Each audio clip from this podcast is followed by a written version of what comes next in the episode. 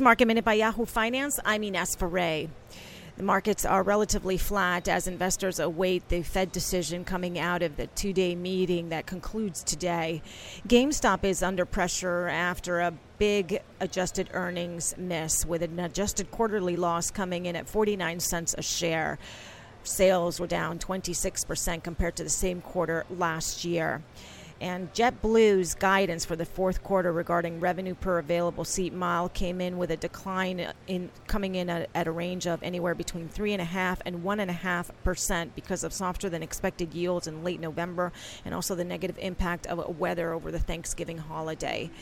Children's Place is under pressure after a big miss for its latest quarter with revenue missing estimates. Same store sales were up eight tenths of a percent, but the street was expecting an increase of three and a half percent for same store sales.